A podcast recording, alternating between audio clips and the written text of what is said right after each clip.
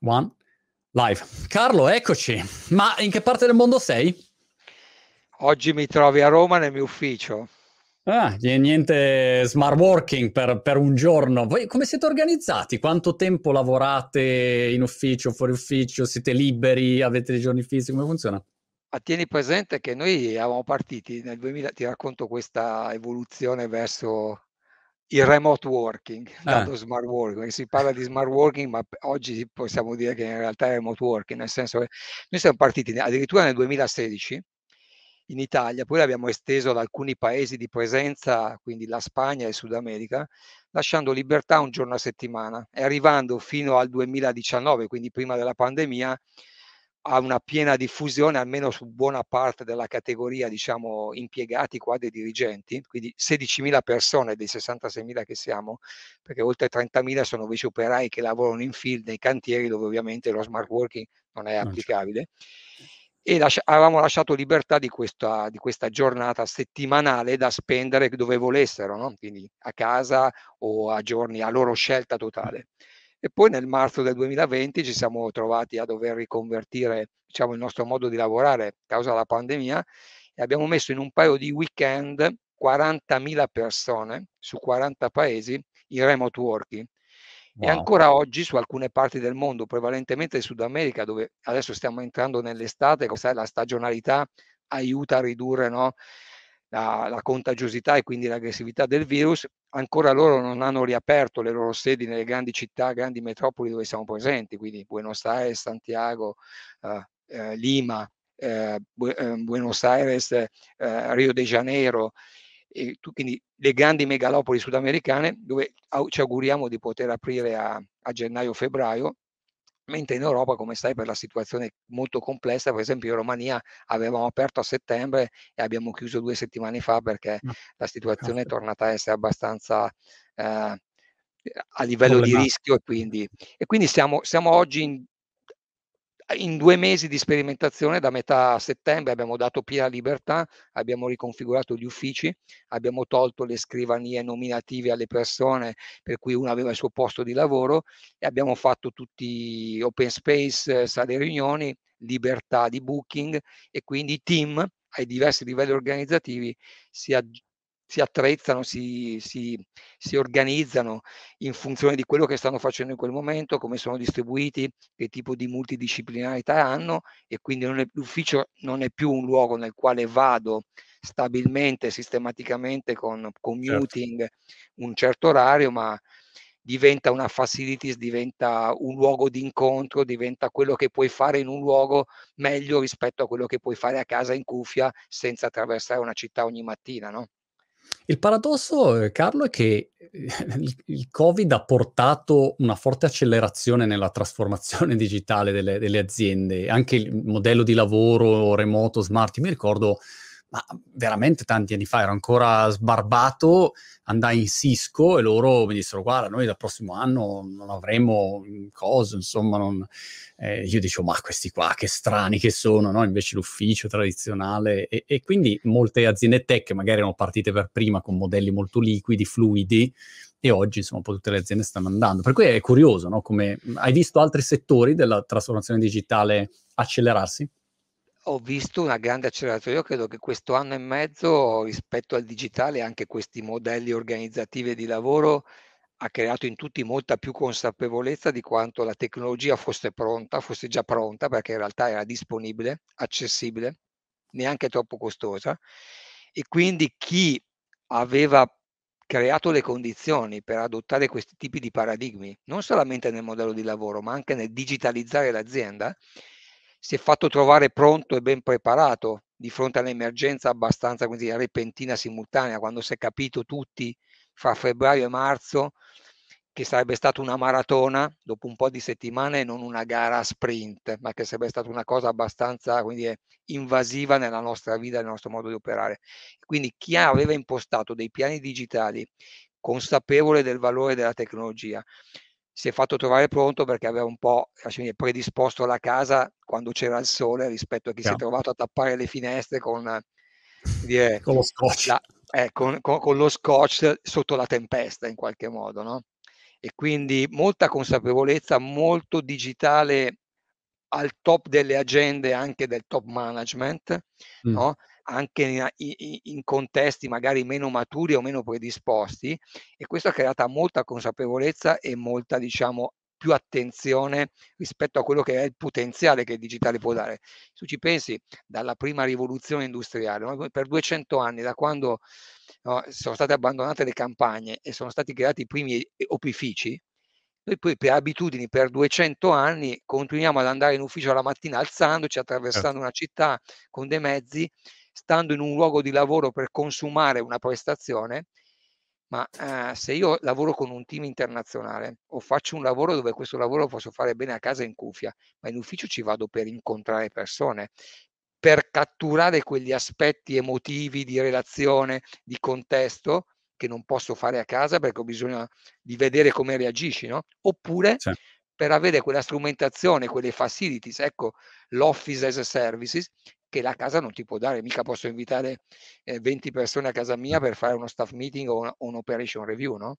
Chiaro. Quindi credo che anche il modo di essere capi e di conoscere le persone, di gestire complessità, multiculturalità, ci ha fatto crescere tutti dal punto di vista della cura delle persone, eh. Una cosa che mi ha colpito Carlo di d dell'azienda in cui lavori, Enel, se non se non avessi chiarito prima, con cui stiam facendo questo speciale ormai da da qualche mese, però io mi ricordo che anni fa, ehm, Enel mi invitò a fare un evento nella sede quella a Roma sul vialone, Viale. Margherita. Viale Regina Margherita, al Viale Regina Margherita, sì. Ti Ecco, vidi pure nell'auditorio io. esa che era un bellissimo auditorium peraltro. E mi ricordo che quando mi hanno invitato ho pensato: "Vabbè, andiamo da da 'sti 'sti vetusti, no, con le ragnatele appese ai muri." Avevo preparato la presentazione tipo: "Allora il computer si accende così", no, una roba del genere. E poi mi ricorderò sempre che sono arrivato e c'era l'esperto di blockchain sperimentazioni, quello del digital twin. E io dopo 5 minuti mi ehm, dissi alla persona che era venuta con me: "Guarda, devo cambiare completamente la presentazione. Questi sono avanti anni luce." È una cosa che mi ha sempre colpito, perché la percezione dall'esterno era, uhm, azienda, capito, te l'energia, no, ne parlavamo anche prima, cioè da quanti anni la struttura è no, è proprio la l'inizio delle aziende sono le le utility. E e invece poi vedi dentro un sacco di tecnologie di cambiamento. Volevo capire come come si gestisce, ecco, questo questo questo doppio modello, insomma, in un'azienda come la tua.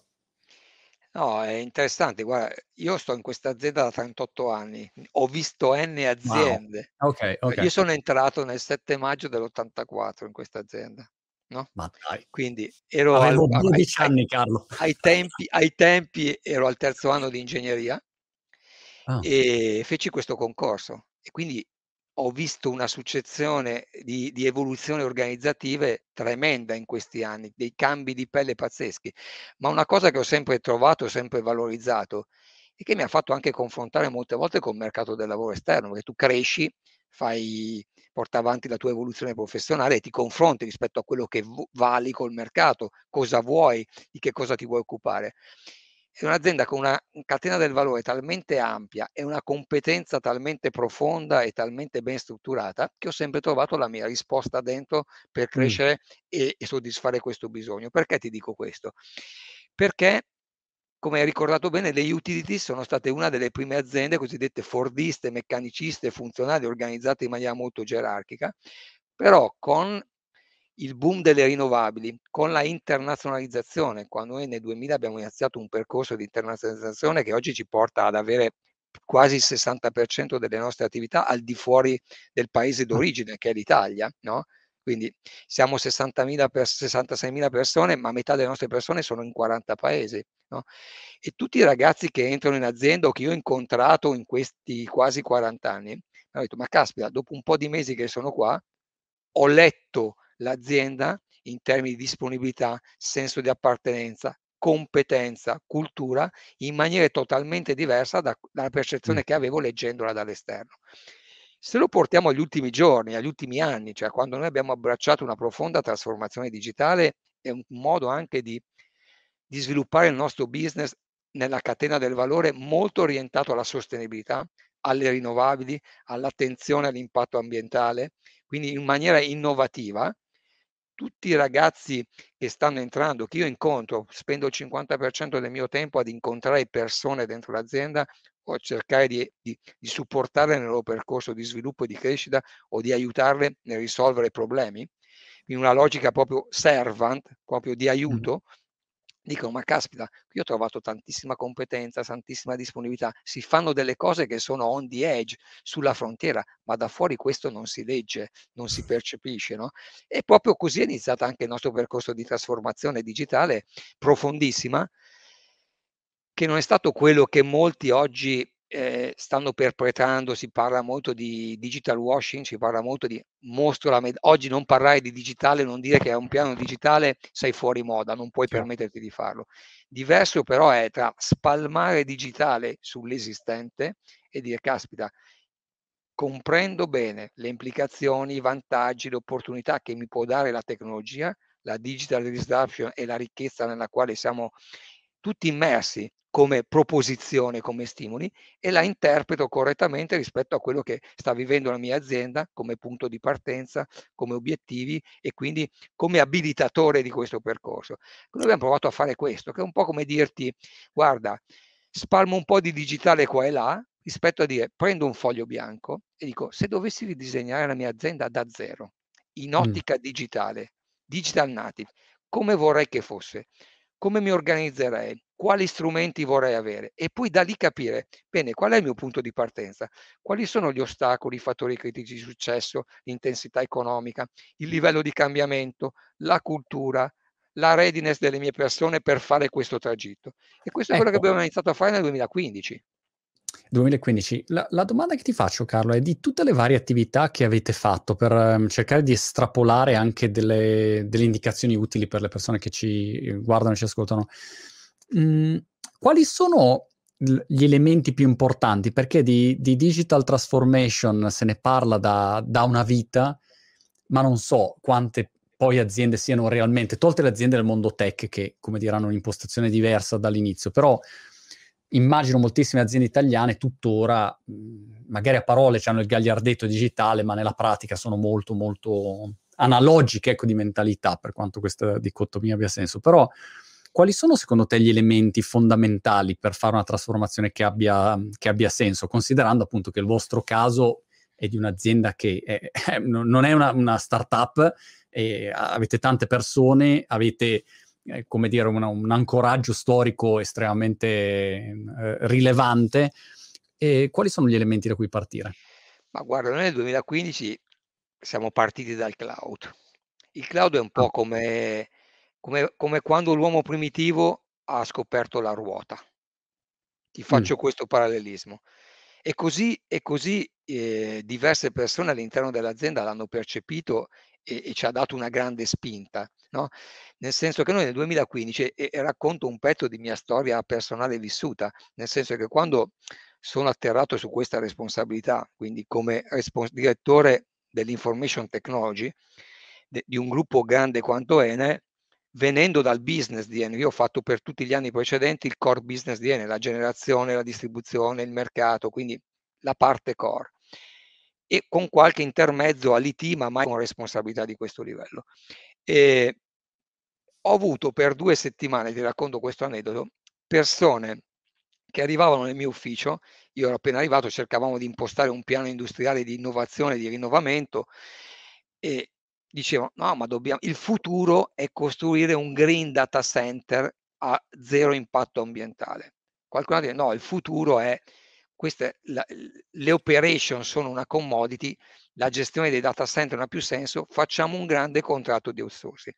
E dopo un po' di riflessioni, un po' di studi, un po' di settimane, ci rivedemmo tutti insieme e dicevamo no, per noi la terza via è andare in cloud. Alzi la mano chi se la sente di fare questo tipo di, di, di percorso, di tragitto insieme. Cloud visto come ruota, perché noi insieme a una cloud transformation profonda che abbiamo iniziato un anno dopo, quindi un primo anno abbiamo studiato per dire qual era questo percorso totalmente disruptive, cioè andare in cloud pubblico nel 2015, un'azienda delle nostre dimensioni, molti ci hanno guardato per dire ma siete matti? Che state facendo? No? E in due anni e mezzo l'abbiamo completato. Magari ecco, i, i, diversi, i, i più giovani in ascolto non si ricordano, però c'era il terrore totale del cloud e poi i dati, La sicurezza dei dati figurati che.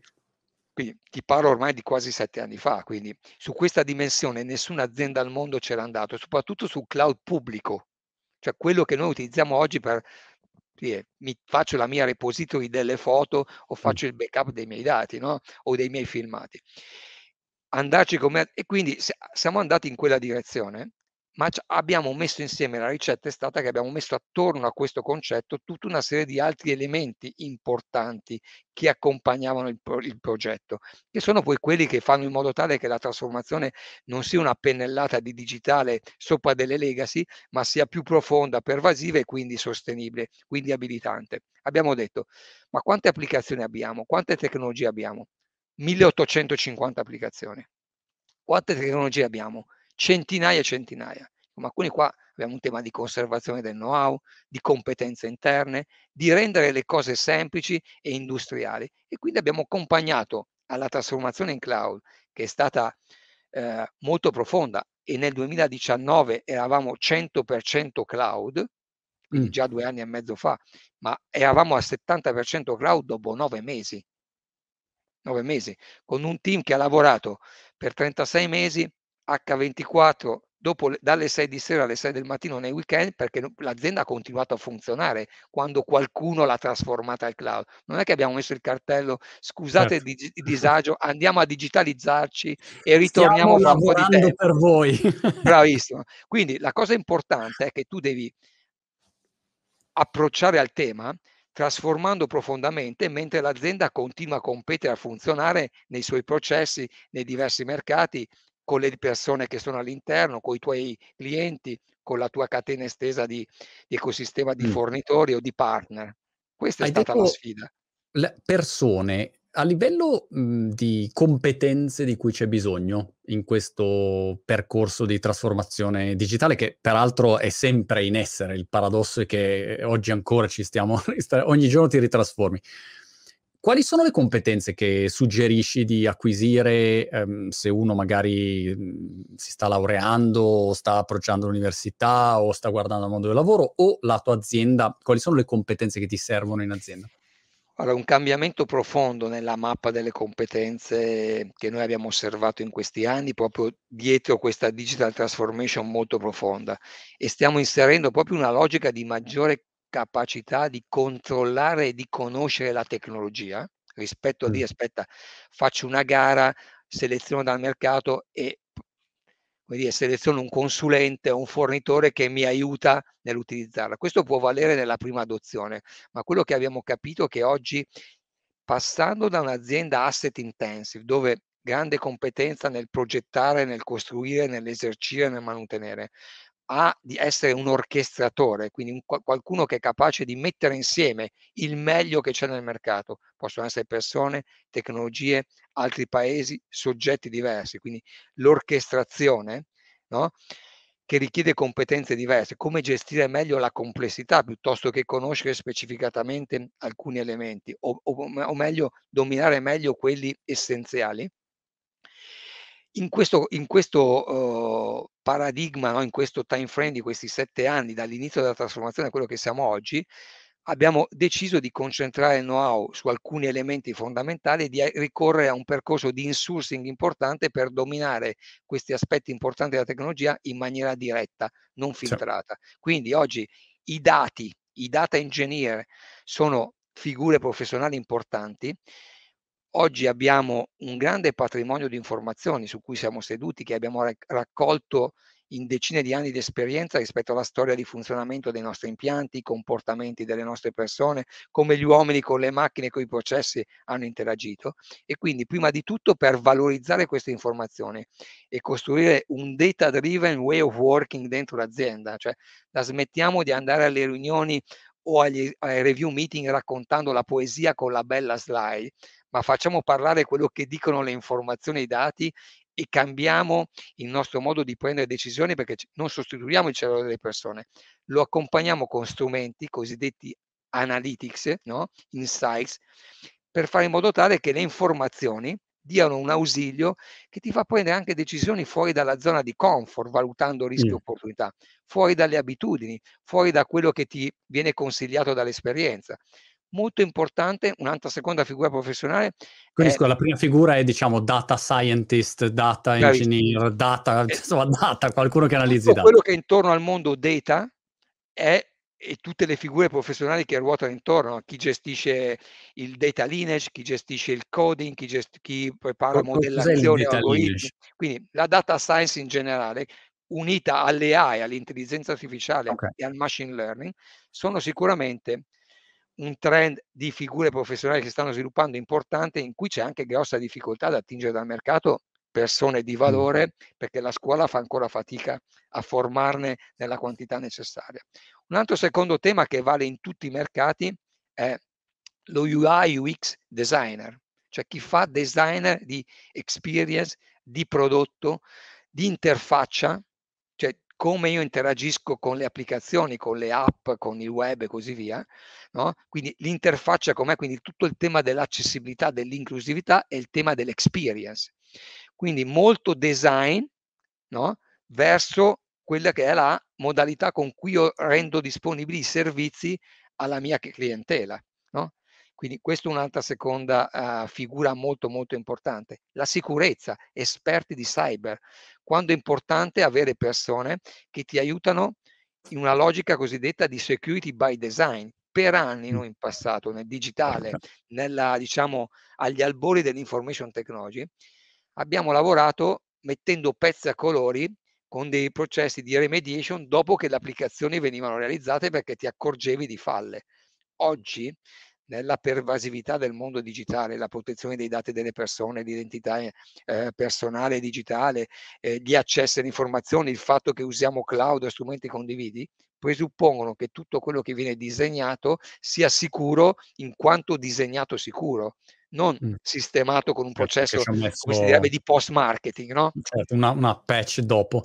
Una Hai patch dopo. scusa p ehm, Carlo, vedi anche figure più umanistiche che hanno spazio in questa trasformazione digitale? Assolutamente sì, si parla tanto di STEM, di attenzione alle STEM, di quanto science, technology, engineering, mathematics siano oggi competenze che pervadono anche il mondo cosiddetto delle arti, delle materie più umanistiche, no, quindi non so, ehm, le lingue, la medicina, no, la giurisprudenza, ehm, la filosofia, la storia, la geografia. Anche chi fa oggi sceglie di fare questo tipo di mestieri importanti, no, nella mappa del mondo del lavoro, avrà bisogno di avere competenze di base più o meno spinte di quello che la tecnologia nei loro settori implica come vantaggi e come opportunità o come nuovo dominio in qualche modo da comprendere meglio, il mondo vedi delle STEAM è Ah.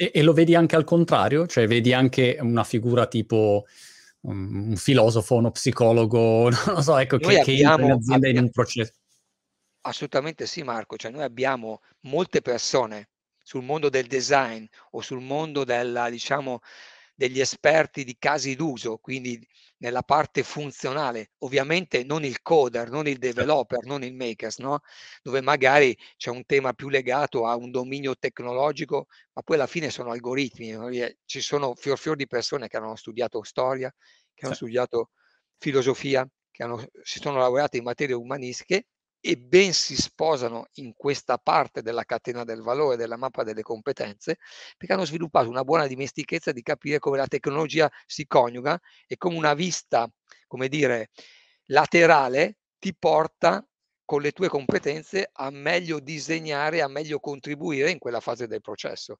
Quindi c'è una una contaminazione molto, molto spinta di saperi e poi lasciami dire, c'è un mondo del lavoro che spinge e che domanda molto in quest'area. Purtroppo come sai abbiamo un gap di genere molto importante sulle STEM.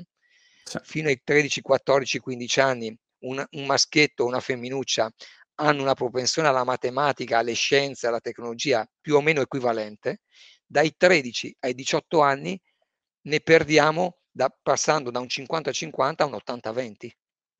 Pazzesco. Quindi, ehm, c'è un tema di modelli, di famiglia, di come i media propongono modelli di sviluppo, di paure, no? di non sentirsi pronte per un certo tipo di materia perché gli archetipi, la formazione, la scuola stessa non stimola su questo mondo e poi c'è un mondo del lavoro che preme domanda su quelle aree professionali e dico alle ragazze, ma vi precludete un, una parte importante del vostro sviluppo come persone, come professionisti, in un mondo che oggi guarda anche a queste competenze, anche se farete il medico, anche se farete l'avvocato, e non solamente parte... l'ingegnere.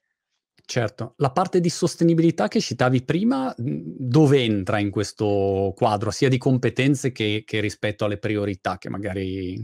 Entra, entra su, su, almeno due aspetti. Uno, base, core. Noi siamo un'azienda che produce, produce, distribuisce e vende energia e abbiamo creduto, abbiamo scommesso prima di altri, funzionando proprio come, come leader perseguendo una certa filosofia di trasformazione, di transizione ecologica, ante litteram, cioè quando ancora non era di moda, ti parlo del 2008-2009, dove abbiamo visto prima di altri che un grande aiuto alla decarbonizzazione del mondo sarebbe venuto dalla piena adozione di fonti rinnovabili, quindi vento, mare, idro, sole principalmente e abbiamo scommesso prima di altri, tanto è vero che oggi siamo uno dei più grandi operatori, sono il più grande operatore privato al mondo di produzione e costruzione di, di, di, di impianti, impianti, rinnovabili. Quindi sicuramente dal punto di vista del nostro cambio di pelle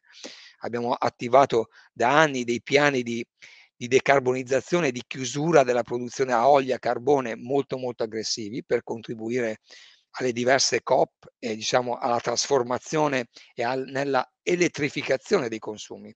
L'elettrificazione avviene su due filoni, un miliardo e duecentomila persone che non hanno accesso all'energia, energia vuol dire sicurezza, sviluppo economico, no? sviluppo locale, locale, in certi paesi, evitare migrazioni dal sud al nord del mondo verso una, una, ricerca del benessere non possibile in certe aree del mondo e quindi sviluppare là.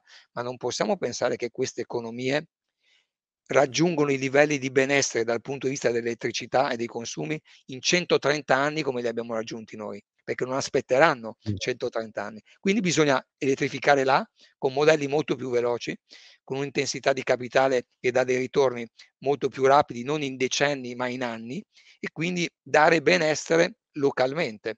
Quindi sviluppare isole di produzione, quindi coniugare reti, sole, vento, acqua e benessere locale, microeconomia e far radicare le persone lì dando accesso a consumo no? e quindi a, a sfruttare energia che serve poi per costruire il diverso tessuto industriale del paese, da quello micro a quello macro, localmente evitando le loro migrazioni. Nel mondo invece delle tecnologie, quello è il mondo del core.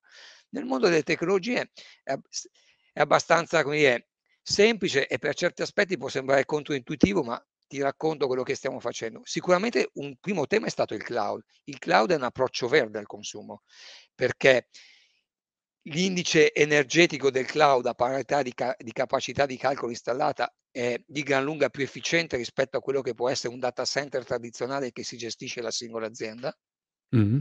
Se tu certifichi dal punto di vista della sostenibilità chi è il tuo provider di servizi e fai in modo tale che lui si approvvigioni di energia verde, che abbia cura, diciamo, di tutto quello che è il rispetto e l'utilizzo dell'energia in logica sostenibile, quindi abbia attivato dei piani cosiddetti di consumo sostenibile e quindi non solamente per la tecnologia che utilizza, ma come ha indirizzato il tema, il controllo dei consumi. E, e scusa Carlo, Carlo, scusa se interrompo, e da questo punto di vista la tua esperienza è che le server farm in essere dei grandi provider di, di, di cloud ad oggi sono tutte impostate così? Non tutte, ma ti confermo che noi approvvigioniamo solamente servizi cloud laddove ci vengono fornite certificazioni okay. rispetto a come loro alimentano i loro data server. Quindi okay. l'approccio dell'impresa sostenibile non è solamente le emissioni che tu produci, ma anche l'obiettivo, lo scopo 2 o lo scopo 3, cioè le emissioni dirette, quelle indirette e quelle delle tue terze parti. Quindi il nostro approccio alla sostenibilità è ridurre le nostre, quelle che generiamo per i nostri processi, ma lavorare, integrare, stabilire partnership avere un, me, un ecosistema di fornitori che a sua volta è sostenibile e okay. che ha sposato certi principi di rispetto dell'ambiente, in questo caso l'energia, Chiaro. producendo proprio, verificando come loro hanno certificato le loro emissioni. Se andiamo invece sulla tecnologia, un aspetto interessante, pensiamo a questa cosa. Tutti noi oggi ci poniamo di quanta CO2 emette una mail che scriviamo? O un tweet che scriviamo? O un WhatsApp? In No, pochi.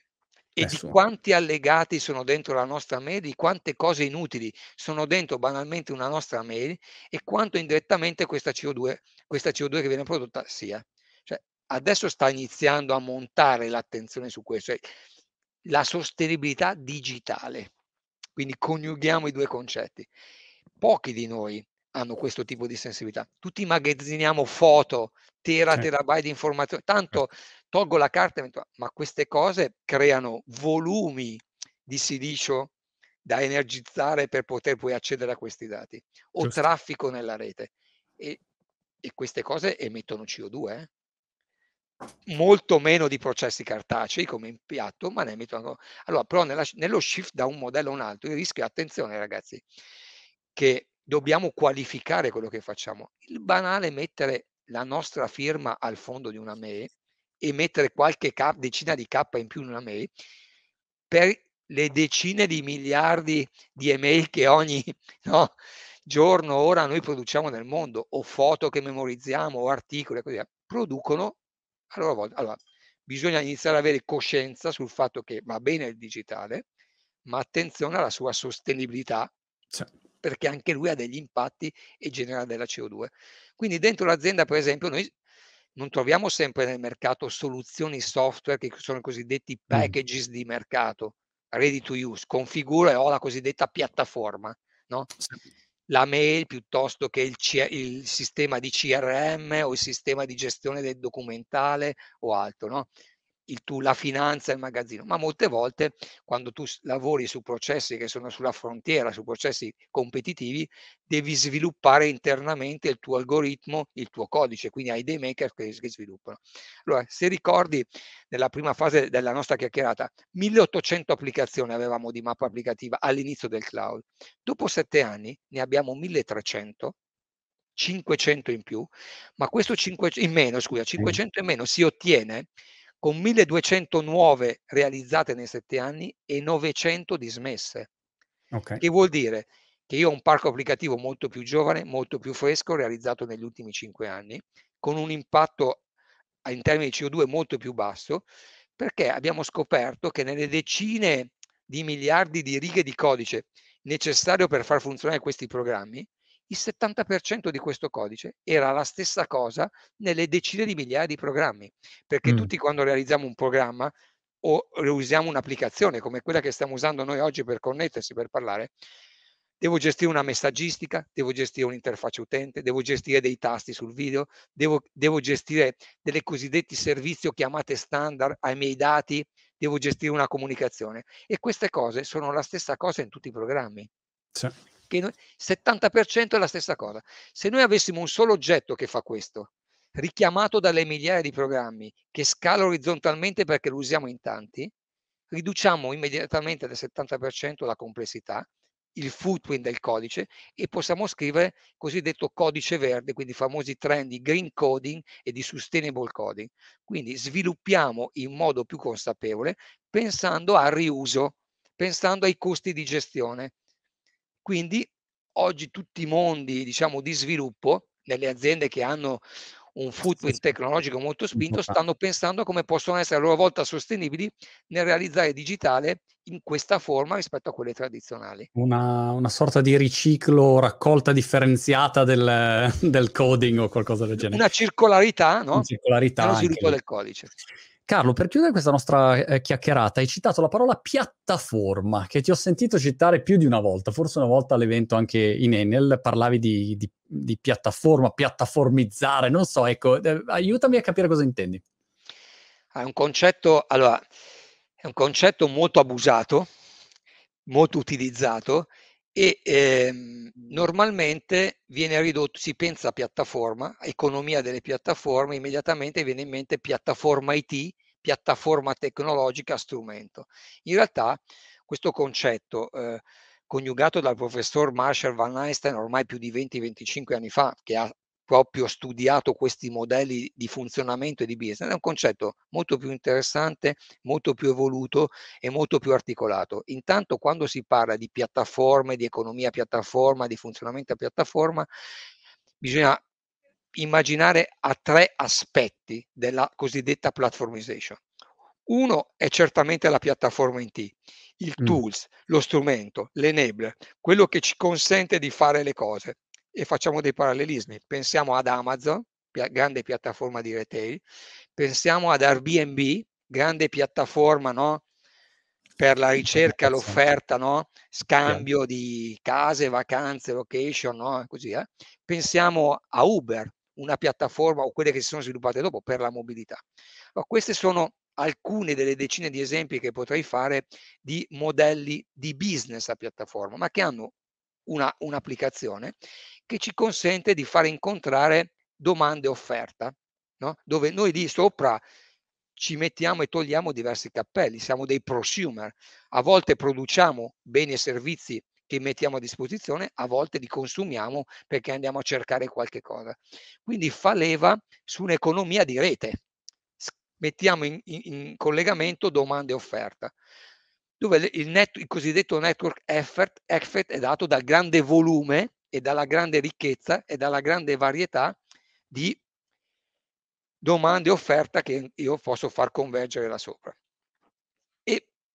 Le aziende possono decidere di giocare diversi ruoli su un funzionamento, su un'economia piattaforma. Posso decidere di produrre solamente beni che metto là sopra, posso decidere di consumarne attraverso la piattaforma, posso decidere di produrre o di consumare a seconda dello step in cui mi pongo nella catena del valore e del prodotto o servizio di cui sono interessato. Posso decidere di fare l'orchestratore, cioè colui che regola la piattaforma, ma posso anche decidere di essere quello che realizza la piattaforma o tutte queste cose qua. Sì. Quindi perché dico, perché è un concetto più ampio? Perché va declinato nelle tre dimensioni e non tutte e tre necessariamente sono fitting con una strategia di approccio tra i modelli diciamo di funzionamento e come funzionano i mercati oggi e quelli possibili dell'economia piattaforma, nel senso che se mi, fe- mi posso fermare banalmente al modello tecnologico, decido per me azienda o per i miei clienti o per il mio ecosistema di dotarmi di tecnologie a piattaforma, che sono cosiddette tecnologie, diciamo, nelle quali utilizzo dei grandi packages di mercato o realizzo codice in quella logica che dicevo prima, quindi prontamente orientato al riuso, configurabile, facilmente eh, deployabile e lanciabile nel mercato, quindi le grandi, le grandi applicazioni, anche le piattaforme social per esempio, e rispetto a queste sono la persona, sono l'azienda che le usa per sé e migliora diciamo il suo footprint tecnologico dotandosi di una piattaforma IT sostenibile dal punto di vista digitale, all'avanguardia dal punto di vista tecnologico. Poi posso decidere invece io come azienda di funzionare al mio interno come funziona una platform company. Mm. Come funziona una platform company? Le platform company sono normalmente le aziende digital native, o i grandi certo. giganti del tech che non hanno asset materiali da gestire, ma vendono e scambiano servizi. No? Le aziende, le famose aziende del GAFAM, Google, Amazon, Microsoft, certo. ma molti altri mercati adiacenti stanno guardando quei modelli. Perché stanno guardando quei modelli? Perché lì, e l'abbiamo citato prima, il dato è al centro. Quelle aziende non hanno organizzazioni gerarchico-funzionali dove il dato passa nella, permea nell'organizzazione estesa. La mia azienda interna, i miei clienti, il mio ecosistema, seguendo un flusso che è una gerarchia, che è regolato. Ma l'organizzazione è molto piatta, molto orizzontale. Il dato è il collante che fa sì che avvengano le cose. Mm. È come se avessi una glass door trasparente e il dato incolla processi e scambi. Quindi è la competenza, è il valore del dato al centro, non è il livello organizzativo, la gerarchia che regola l'azienda. Poi ho, mo- ho il terzo step, modelli di business a piattaforma, i casi che abbiamo fatto prima.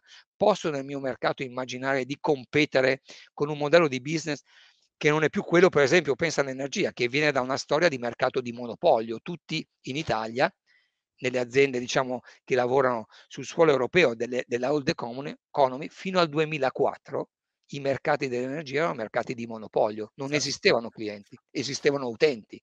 Gli stati detenevano la maggioranza delle aziende elettriche e di là c'erano utenti collegati che usufruivano di un servizio di somministrazione.